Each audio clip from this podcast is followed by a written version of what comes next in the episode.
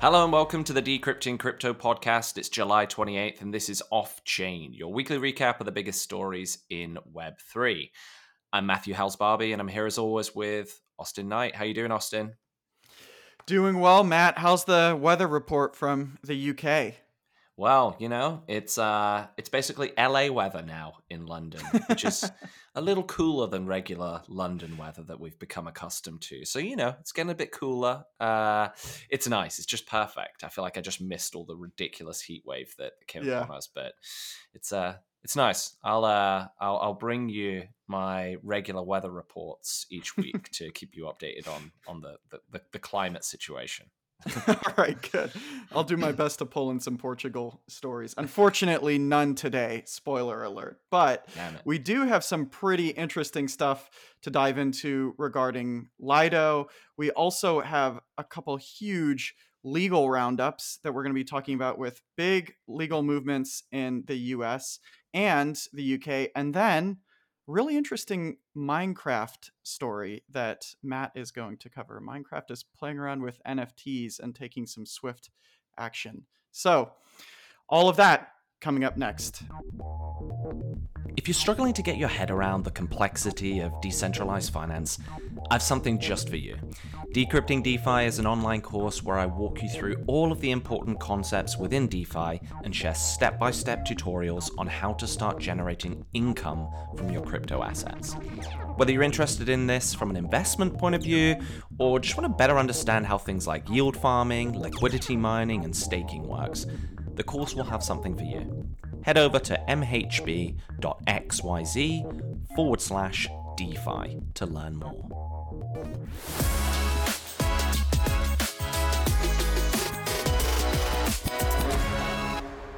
So, our first story of the day, we are talking about Lido. If you're not familiar with Lido, Lido is the single largest uh, liquid staking platform. So, you may have heard of Staked ETH. They are the creators of Staked ETH.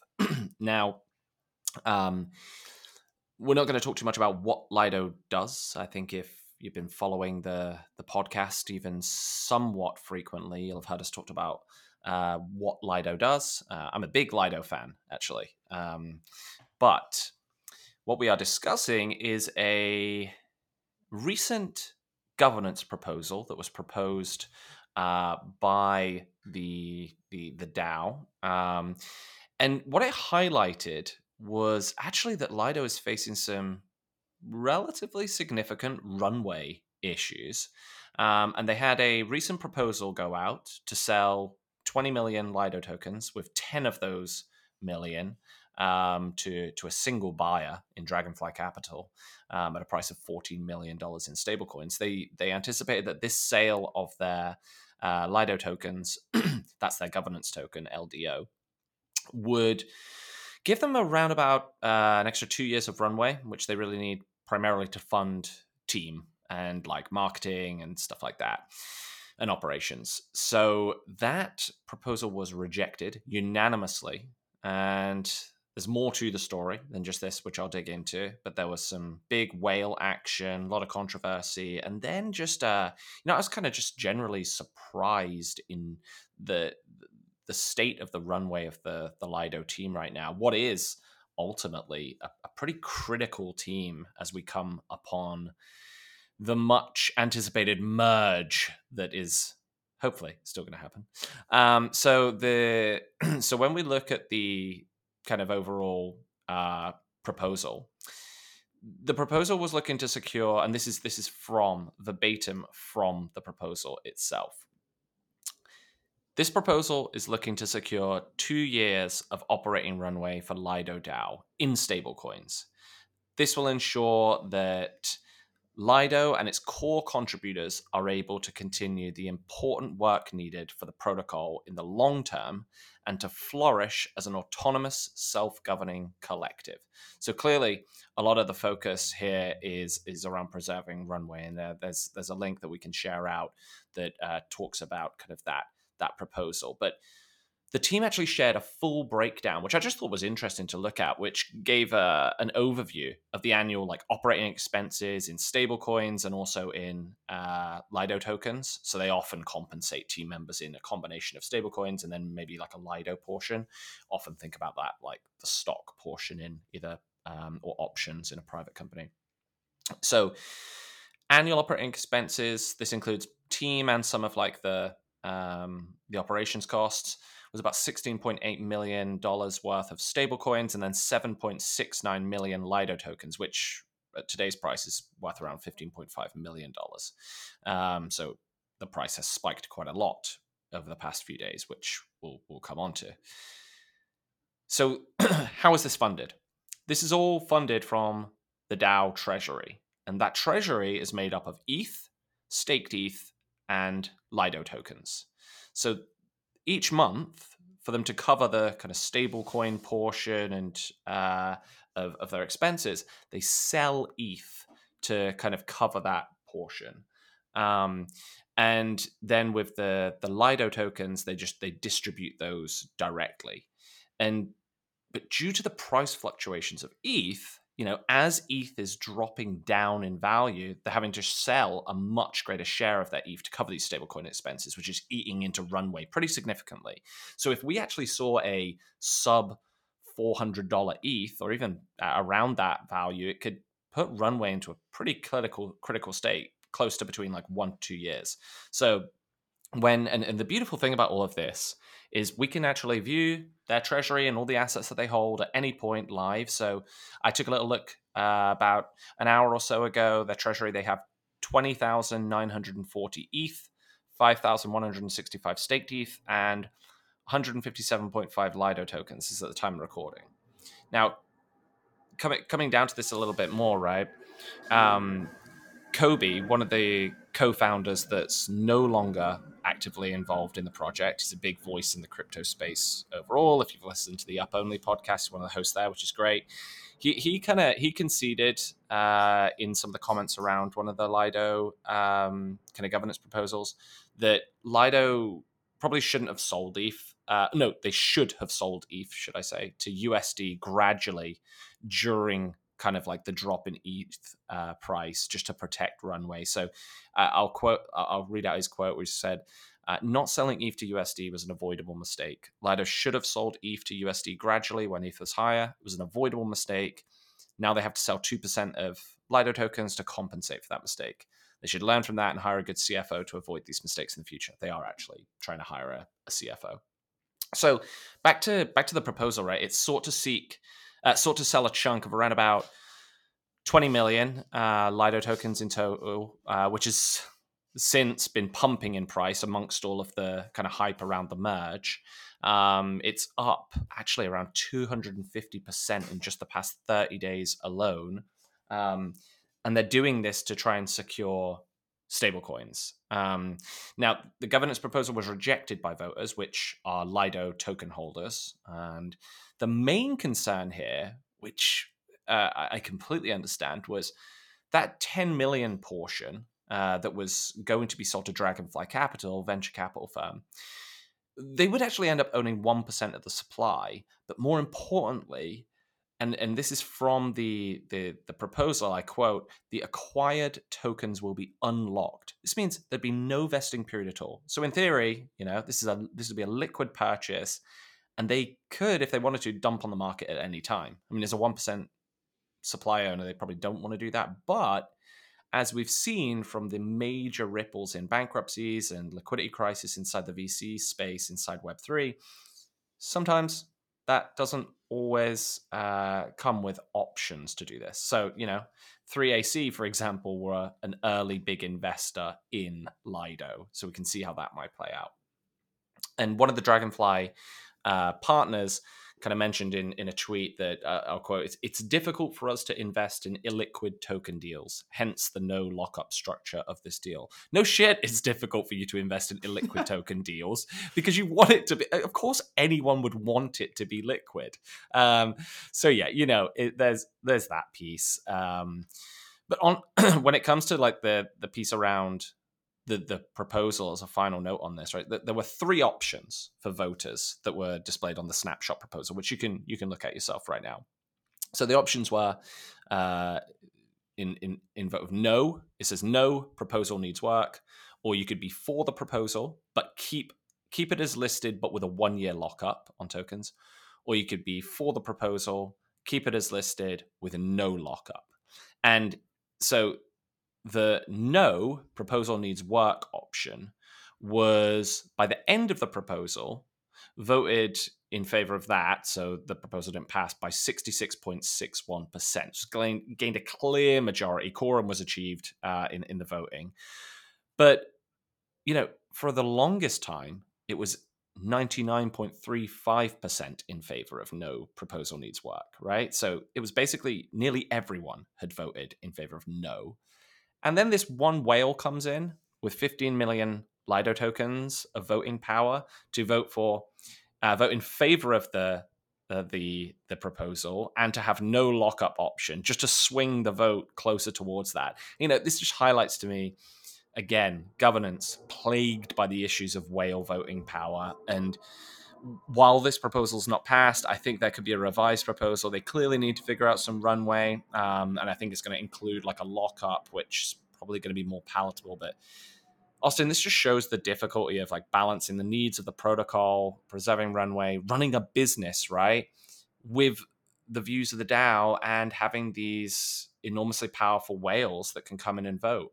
Ironically, what the proposal is also serving, right, is creating another giant whale in Dragonfly Capital with the fact that they would own 1% of the supply and, as such, 1% of all voting power. So, you know, it's a very difficult dynamic, to, but I thought this is a very interesting kind of case study of of uh, of looking at all of these different issues that that teams are facing, building and uh, in this space.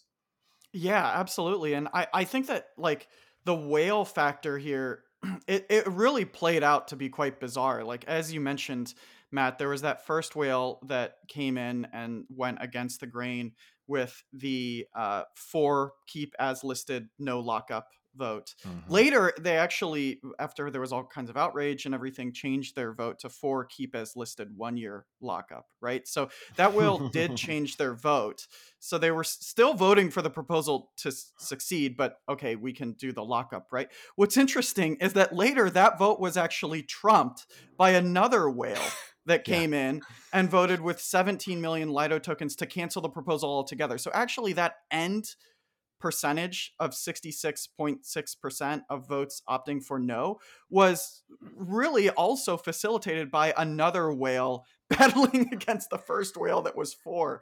So yeah. um, it's basically yeah. decided by kind of two to three entities. And, and that's, I think, the problem in governance across the board is a lot of people's criticism is that, you know, most governance proposals are predetermined almost by you know b- before they're even published uh, and that that is a real big challenge uh, that, that's faced. But yeah, we'll see how it plays out. I uh, I love Lido. I think it's a great team. I think they've built something truly valuable within the the, the crypto space, and um, I hope that they kind of get through some of this. I do say, I, I will say, you know, like I think there's a, an element of hyperbole in their runway issues, um, but I think that it's it's it's good to see a team like that being really transparent in their their full breakdown of team and expenses and things like that.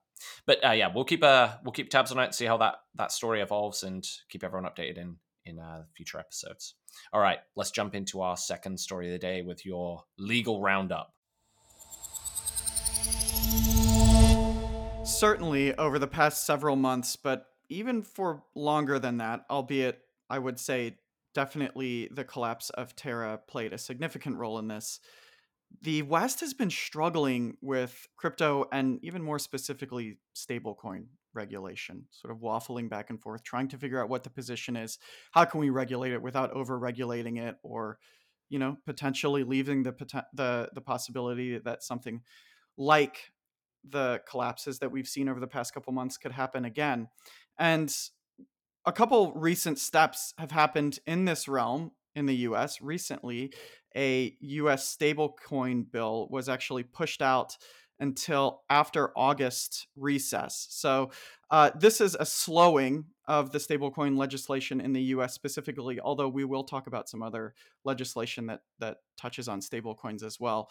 But this bill in particular is aiming to require that stablecoin issuers like Tether and Circle would maintain one to one reserves of their stablecoins in circulation. We can think of many recent cases where this legislation would have perhaps uh, prevented some some negative outcomes. Um, it would also limit the types of assets that could back these stablecoins.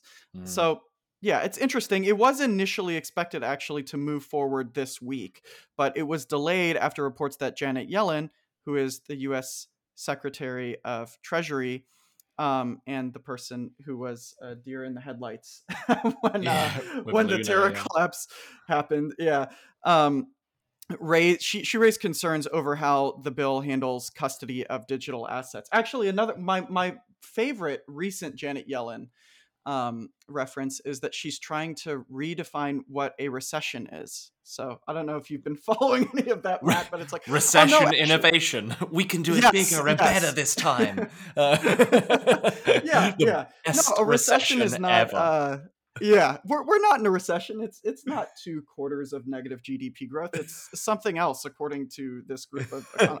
yeah. So anyway, um, she did raise concerns over how the bill is handling custody of digital assets. So specifically, this U.S. stablecoin bill that is looking to maintain one-to-one reserves and limit the assets that could back stablecoins that has been pushed out until the F, the the uh, August recess has finished up. However, I think, that, I think that's interesting. I, I think the piece that's interesting that that you mentioned there, right, is I can't imagine many people are against the idea that we should have regulation in place around maintaining reserves. That on its own, though, you know, it can put bad incentives in place. You imagine there's yeah. like, uh, you, you, know, we'll look back to the 2008 uh, kind of debt crisis and how putting measures like this in place could f- create another situation like that if we're not actively having regulation on the types of assets that can back these up. So that's at least good to hear. We'll we'll see how that plays out. But yeah, you go ahead. I know there's a lot more that we're going to dig into, Austin. Wow, there really is. Um, it's interesting. The CFTC, which is the Commodities and Futures Trading Commission, that is set to sort of oversee crypto is in some ways kind of battling it out with the SEC to see who's going to get to regulate what and who has more power and influence. And hmm. in the latest movement in this realm, they've set up a new Office of Technology Innovation. And this is going to replace their fintech division and it will give CFTC staff the chance to rotate through and gain experience in crypto. At least that's how they're bidding it. That's about all that we know about this right now. Hmm.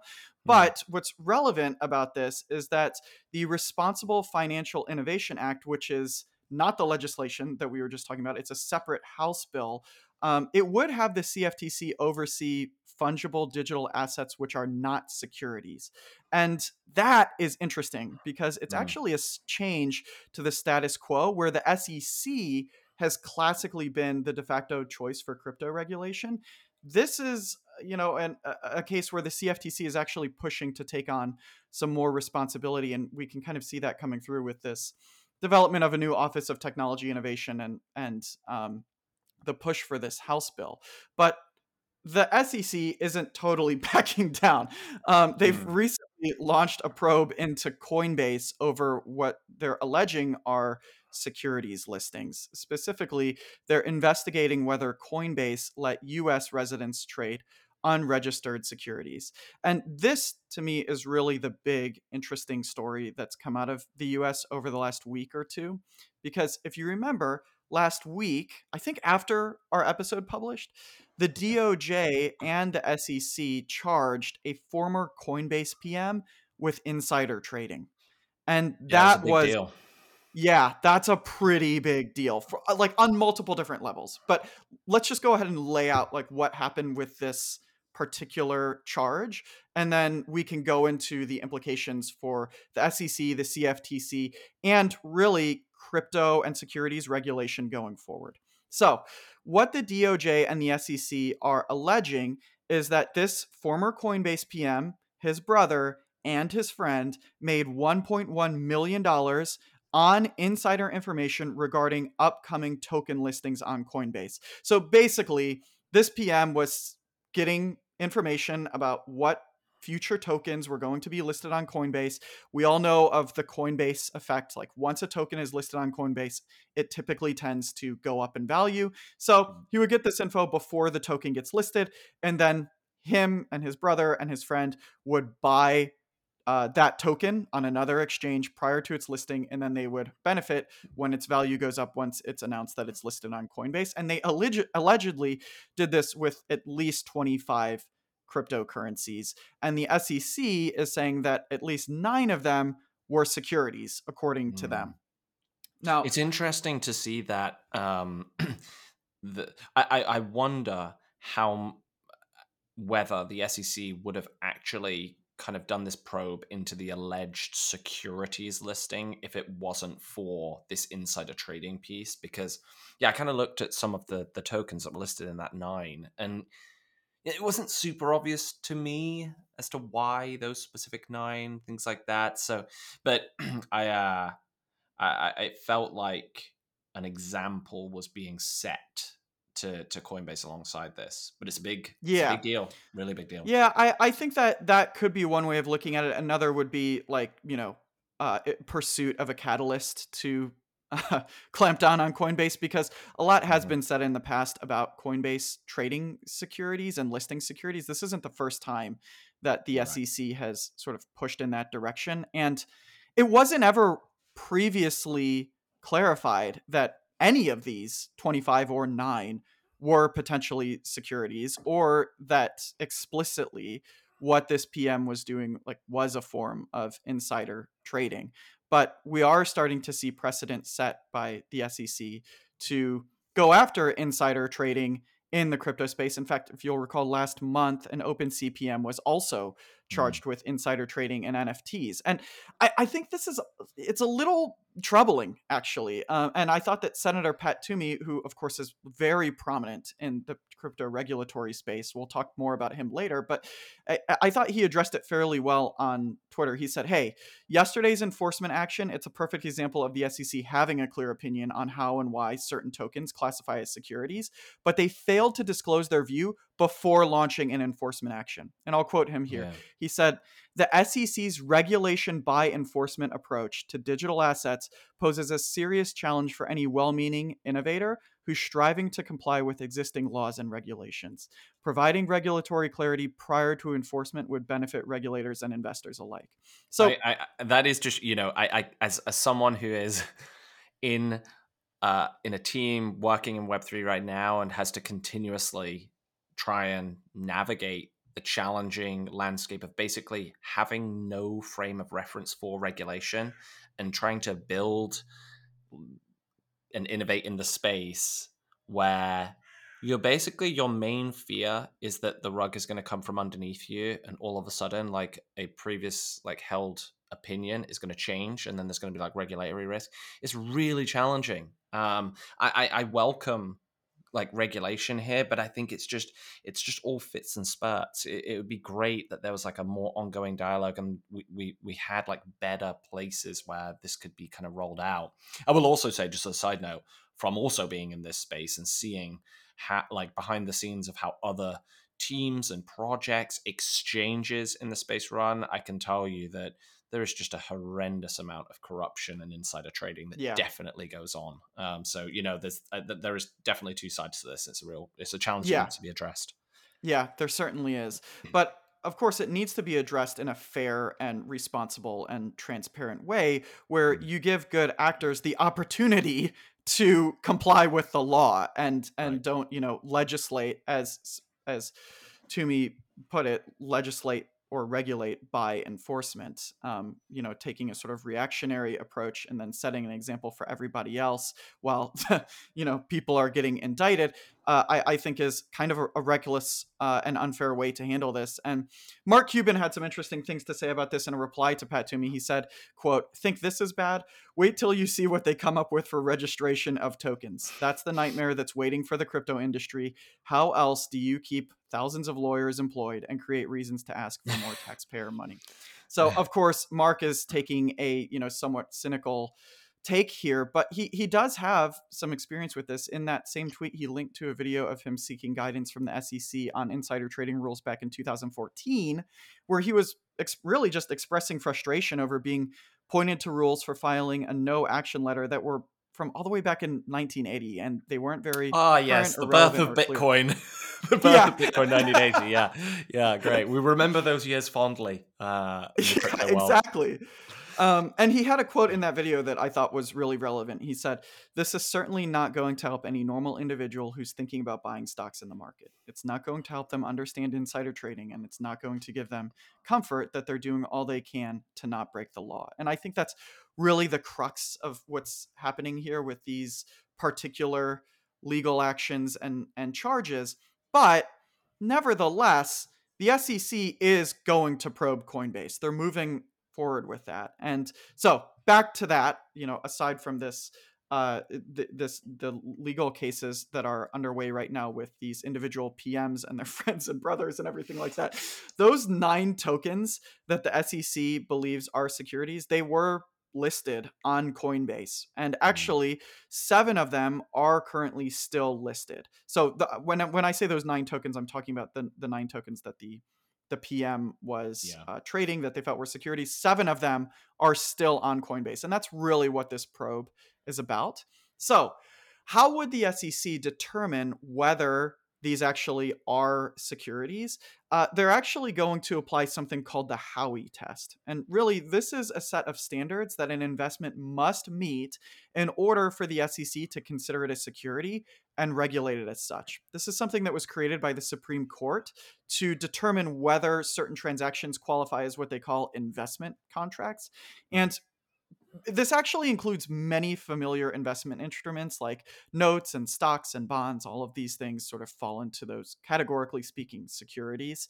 And the SEC would consider a token to be under its purview when it involves investors pledging their money to fund an enterprise with the intention of making profits from the efforts of that organization. I know that that's like a really complicated way to to sort of lay this out there, but I'll break it down. So basically, if a if um an, an, you have an investment contract or a security, it means that that investment is subject to certain registration requirements by the SEC, and generally, all securities offered in the U.S. have to be registered with the SEC.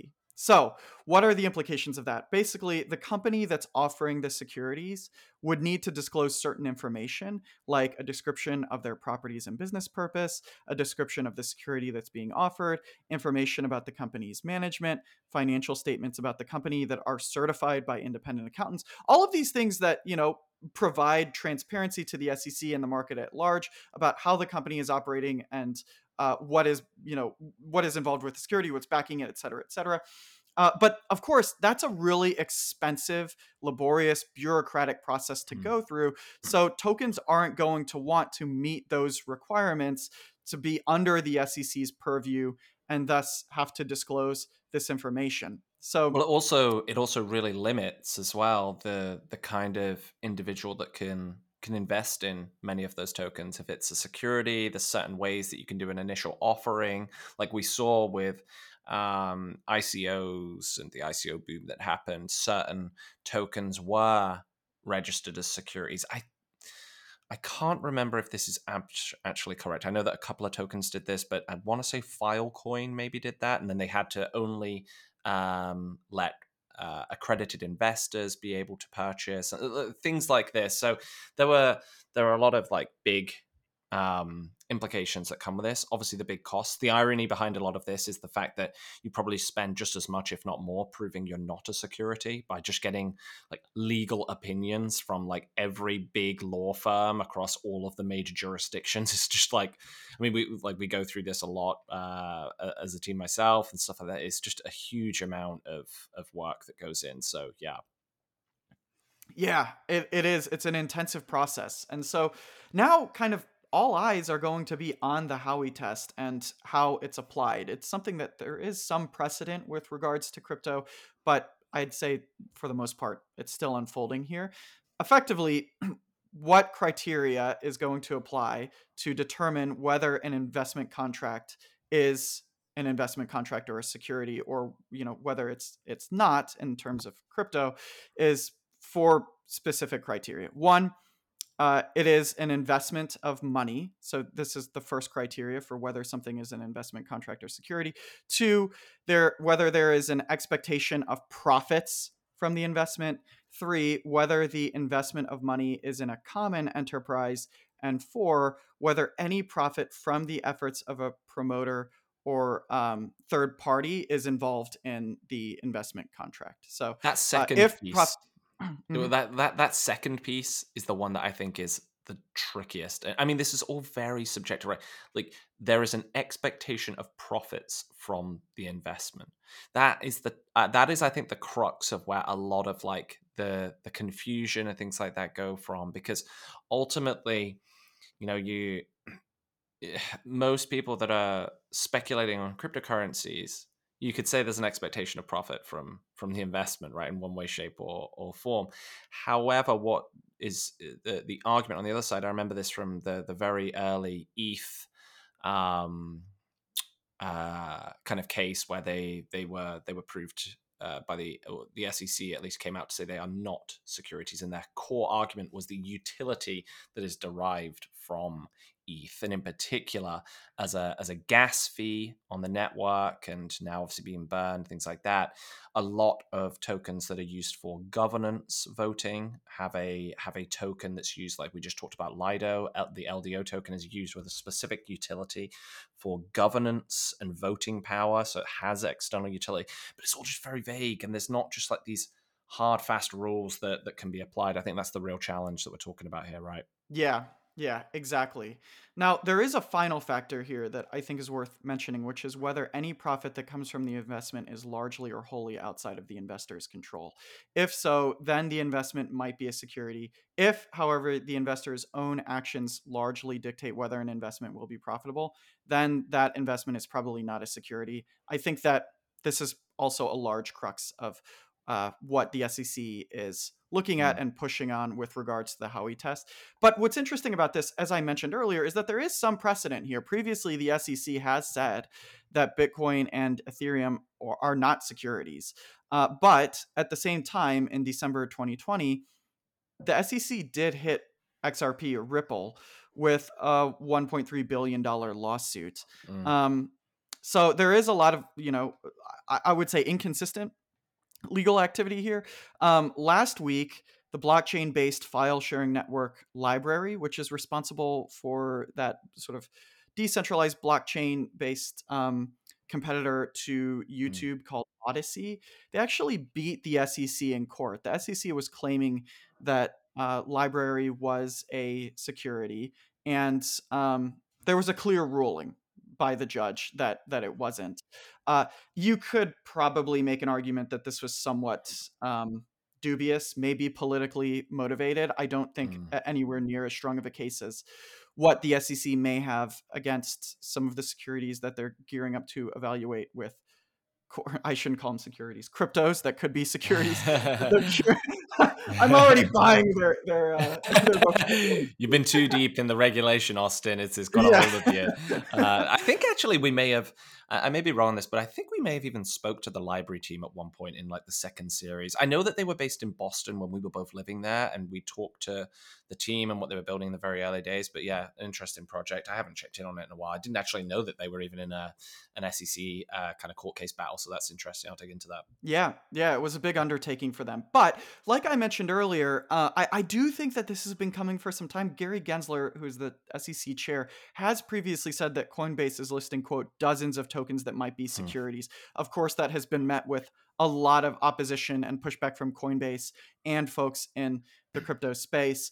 Uh, but I don't think that this is going to be the end of the action that we see taken against centralized exchanges, specifically, or, you know, and in particular, um, very visible and and active exchanges like Coinbase. So we will continue to follow the action that is being taken against individuals and entities alike. But up next, we've got some interesting news coming out of Minecraft with regards to NFTs. Matt's going to cover that here in a bit. The news that Minecraft has come out with a statement to say that it is banning any kind of integrations into Minecraft, the the very popular uh, kind of consumer game, um, arguably one of the original metaverses, if you look at it like that, albeit not a decentralized one, um, for NFTs. They're, they're, they're not allowing NFTs to integrate into Minecraft. Why is that news? Why do we care? Well, the uh, there's a pretty high profile meta proje- uh, metaverse project called NFT Worlds. It was created by Mojang Studios. Uh, did a pretty significant initial mint of their their NFTs. Uh, they raised several million dollars um, from their their initial mint, and the NFTs uh, were were kind of were used in that for use in their Minecraft linked metaverse. So the, the the short story here is you know NFT worlds they created NFTs that tied to uh, world seeds, which can then be used to create Minecraft worlds using kind of the main like base game client. Um, so it's like it, people were really excited about this, and there was going to be this like big intersection with this enormous player base inside Minecraft that dwarfs any of the player bases um, inside Web3 today. And it was like a big bridge. And um, so they, they did this big raise. And then all of a sudden, Minecraft announced that it would ban any integrations of NFTs into its platform. So that was obviously not bullish for NFT worlds. Uh, and uh, I'll just quote one of the things that uh, they they said in a in a blog post that they released on the Minecraft website. they said we have these rules to ensure that Minecraft remains a community where everyone has access to the same content. NFTs, however, can create models of scarcity and exclusion that conflict with our guidelines and the spirit of Minecraft. I, I must say, I, I, I do I, I really see where Minecraft's coming from here. I think it's really difficult to integrate into what they've already built and create this like new layer where you've just got like these assets that are all of a sudden scarce and have a play a different role with like the Minecraft game. I mean, I'm uh, certainly a huge proponent of blockchain based gaming. And I was struggling to see how this would all play out. I thought it was super interesting. I was excited for it to happen, but you know, I, I, I can see where the Minecraft team would see this as just too much risk to take on. Um, another good quote here was that I that I thought explained this a little bit more, right? So that they're alluding to NFT worlds in this. So they said. Some companies have recently launched NFT implementations that are associated with Minecraft world files and skin packs. Other examples of how NFTs and blockchains can be utilized with Minecraft include creating Minecraft collectible NFTs, allowing players to earn NFTs through activities performed on a server, or earning Minecraft NFT rewards for activities outside of the game. Each of these uses of NFTs and other blockchain technologies creates digital ownership based on scarcity and exclusion, which does not align with Minecraft values of creative inclusion and playing together. So there's a very clear, strong stance from Minecraft on this, right? And as you can imagine, there was a monumental sell off in the NFT world's NFTs on secondary markets. I was looking at OpenSea uh, just before we started recording, and uh, I think overnight the the floor price went from a little over four ETH to just over one ETH. Uh, their their token, I guess this is like a in-game token. I could be slightly wrong, but it's WRLD, um, the main NFT world's token. It tanked by well around seventy percent on this news. Um, and here's where here's here's the piece that I think is definitely the most shocking, in my opinion, of all this. Right. So upon this happening, the NFT Worlds team they shared an announcement in their Discord. We'll we'll share this because they screenshotted the, the the link and tweeted out so everyone else could see it as well. And upon hearing the news, they said that the announcement came out of nowhere and that they're working to get in touch with the right decision makers at Minecraft. And they said that if there's no way around this decision, they'll have to pivot. My big question here that, that has come out of all this is how on earth could a project like this build an entire game, infrastructure, economy around Minecraft, sell millions of dollars of NFTs and their token ultimately, and not have clarity on Minecraft's position on NFTs, nor a direct like account manager uh, and like connect with like a senior decision maker inside the company. It is unbelievable. Austin, from like our perspective as people that have worked in like Web two and just know the kind of processes in place for partnerships, can you just like ever conceive even beginning down a path like this without having contracts, reassurances, legal setup, like all it's just unbelievable to me. Oh yeah, I mean, I would have really expected that they would have a direct line to at least a handful of contacts at Mojang Studios, the developers behind Minecraft. Um, it's uh, you know, you, I I think that your point about millions of dollars of tokens, just like the you know the the the, the level of capital involved in something like this you know it's not like it's some small sort of passion project like it's there's uh, like some real weight to this right you would expect that um there would be some type of collaboration there i mean just you know from personal experience like uh for example when i was at google and i was working on chrome um, we would build the chrome browser for ios and we had direct lines to oh. executives at Apple um, who we could speak to. And it's not like they would, you know, reveal their roadmap to us or anything yeah. like that. Um, but we would, you know, show them what we're planning on doing and what we're thinking, and then kind of get their blessing, their thumbs up or thumbs down, or you know, oh, maybe like you shouldn't go in that direction. Mm. And then legal we team, everything like that. It's just exactly. It, so many people involved, right? And you you you just have a constant line of communication. I, I even think like at Decentral Games, right? Like we're in Decentraland. We have a shared Slack instance with the Decentraland team. We speak to them every single day before we make even the most tiny, insignificant decisions that just might cause an issue in the future. We just drop them a line. Like, hey, what do you think of this? Is this going to cause any issues? Like, what, what do you think? And we would just hold off until and like this is like tiny decisions, right? All the way through to big ones, but unbelievable to me running this. I if I was part of the NFT Worlds team and I just sold millions of tokens, uh, millions of NFTs, millions of dollars worth, sorry, of NFTs, and I knew in the back of my mind that we had no contract agreement in place, not a lot of good comms in place, I, I, wouldn't be able to sleep at night. I honestly, I have no idea how I, I would just be sweating continuously. So, yeah, th- this is the kind of thing though that actually really does um, create big issues in trust in the industry. And I think people, I, have seen like some takes that like, how could Minecraft do this? Like, what are you talking about? Minecraft are well yeah. within their like uh, remits to do this. Why would they take this on?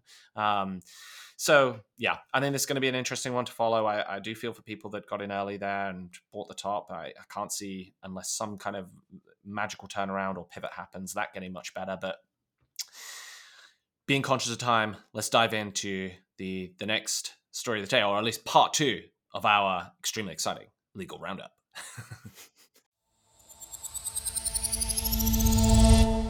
Let's take a quick hop across the pond to the UK. Welcome, As I mentioned, Austin. I'm greeting yes. you. oh, it's so it's so sunny, so warm. you know, it's the LA of Europe. I've been saying it. I've been saying it. Uh... so, yes, as I mentioned at the top of our legal roundup, we do have legal news not just on the US, as we covered in our first segment, but also on the UK here to kick off our second segment of a legal roundup. Uh, yeah, a lot has been happening in legislation over the course of the last week, and the UK government is no exception. So, first, they are taking steps on making stablecoins a form of payment. This is kind of exciting.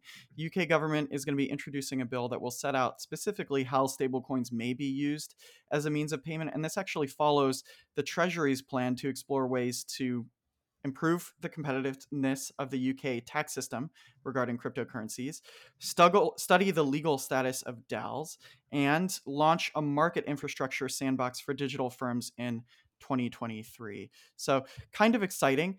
Um, Matt, I imagine that you, uh, you know, have some opinions on this. It's I, I know Definitely. that the UK has classically taken a little bit of a what they call a light touch approach to uh, crypto and stablecoin legislation. Looks like this is going to be laying some interesting groundwork.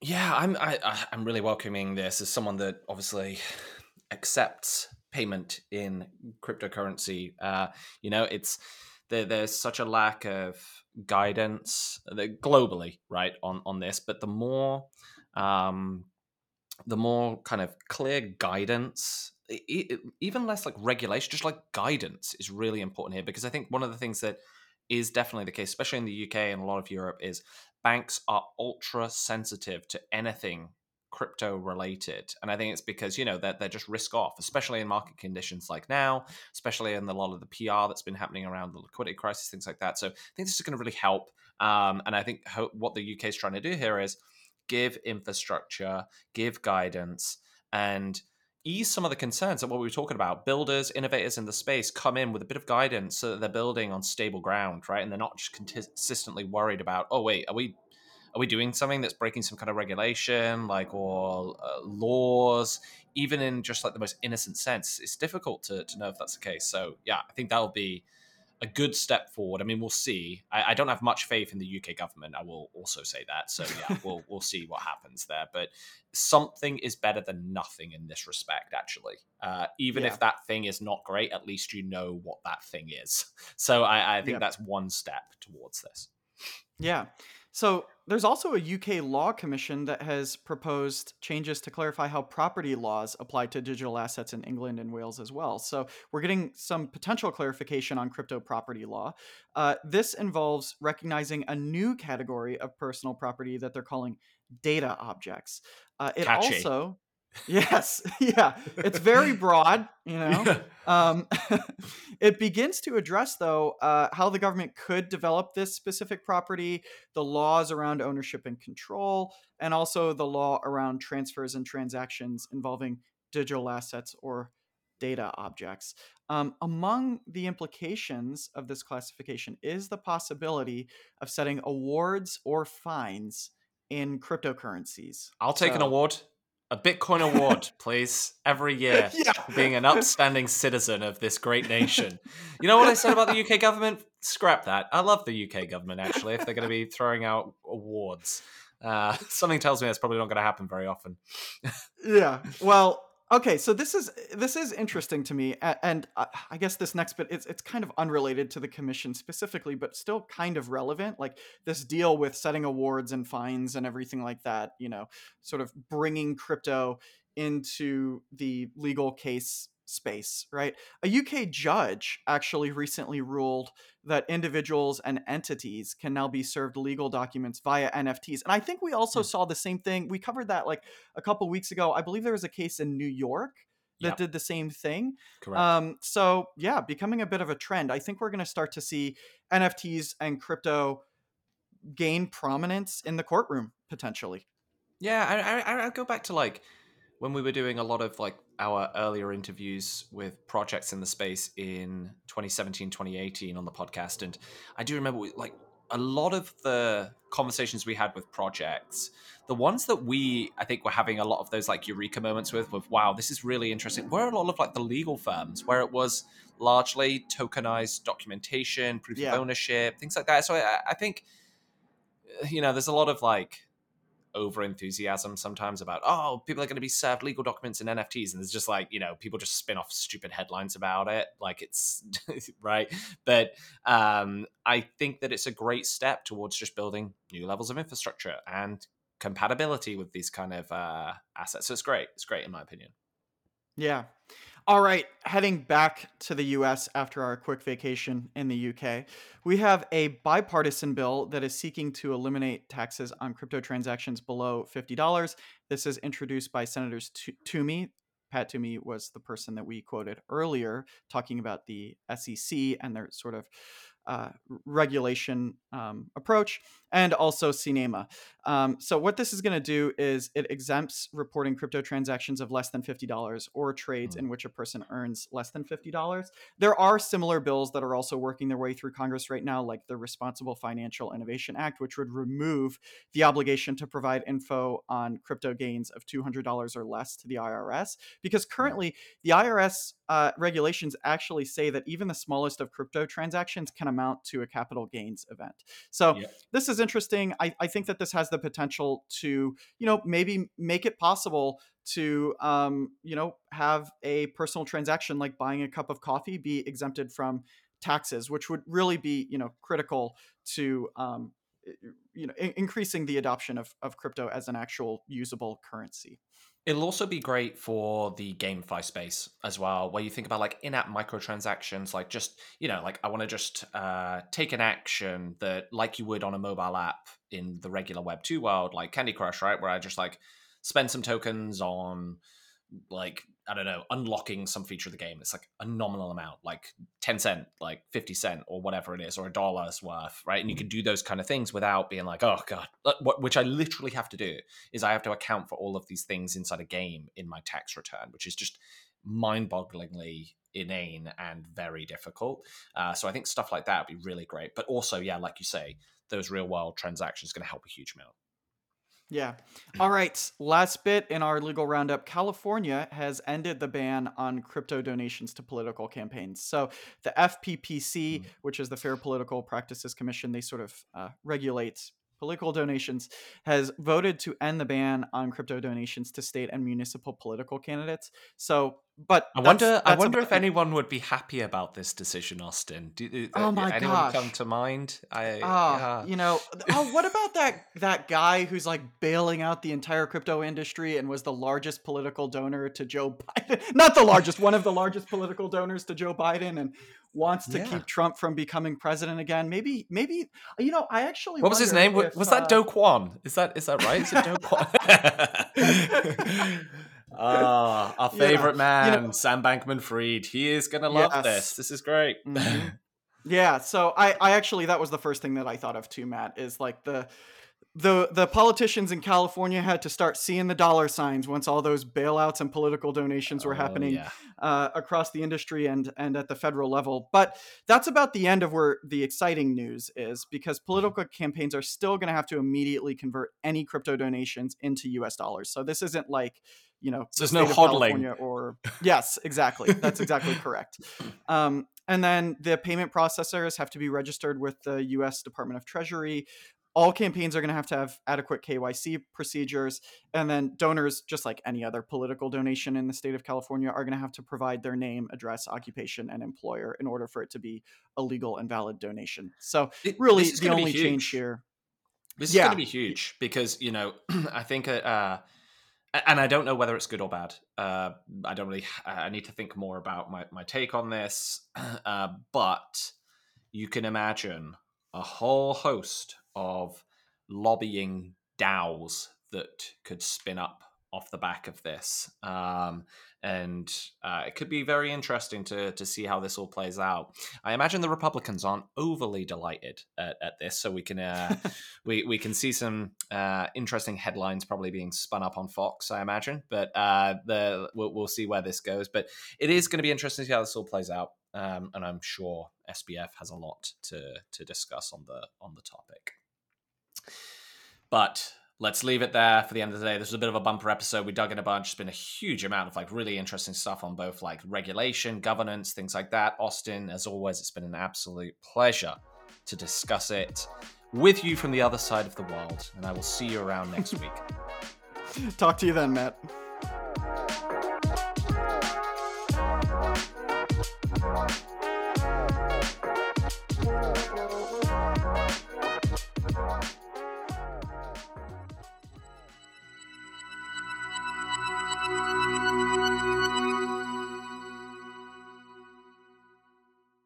Contents of the Decrypting Crypto podcast should not be used and are not intended as investment advice. Please do your own due diligence before making any investment, cryptocurrency or otherwise.